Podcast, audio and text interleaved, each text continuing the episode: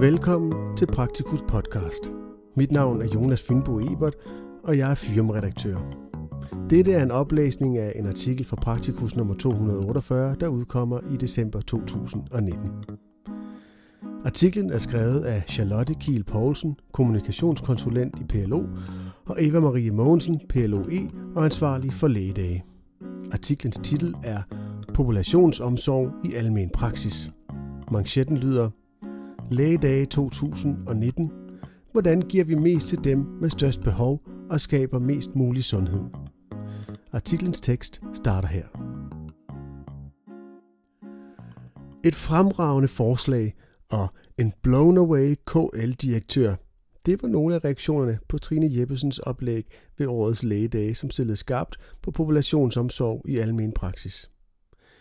Temaet for lægedage var i år populationsomsorg i almen praksis.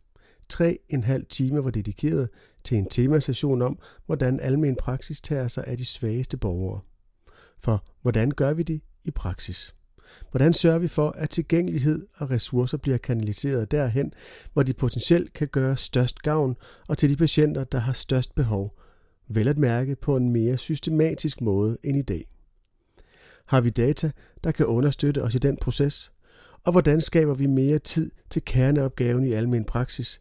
At finde de syge og lade de raske forblive raske. Temasessionen bød blandt andet på et oplæg ved Trine Jeppesen, bestyrelsesmedlem af PLO. Det handlede om, hvordan data- og IT-systemer kan understøtte arbejdet med at tage sig af de svageste patienter i praksis, og engagementet i salen var tydeligt.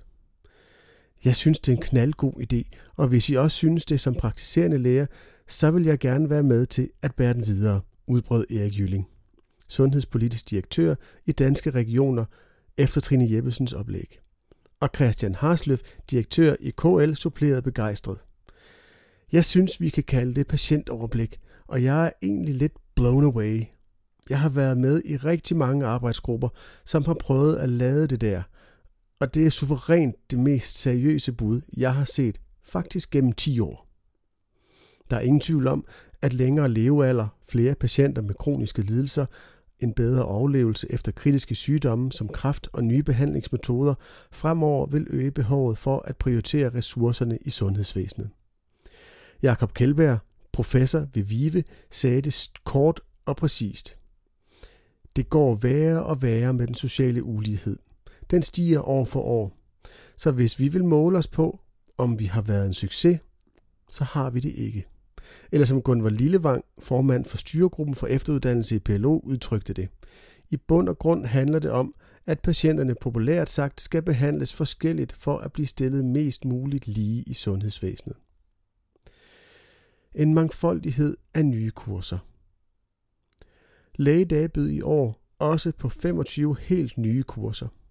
Lægerne kunne for eksempel komme på kursus i metakognitiv terapi, at leve med sorg og endometriose. Til praksispersonalet var der kurser som for eksempel tidlig opsporing af demens, de 10 hyppigste infektionssygdomme, obstipation i praksis og patienter i behandling med vanedannende medicin. Det højaktuelle emne var i år BED, Binge Eating Disorder. Det er et emne, der har været diskuteret en del i medierne, og som nogle læger var skeptiske overfor. Skal vi nu have flere nye lidelser og diagnoser? Som noget helt nyt var færdighedsværkstederne en del af kursusudbuddet.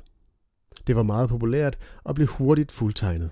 På to timer kom kursisterne rundt på fire værksteder, hvor de fik en introduktion og derefter fik mulighed for selv at give sig i kast med praktisk at udføre en spiometri, lave småkirurgi urinmikroskopi og øve injektionsteknik.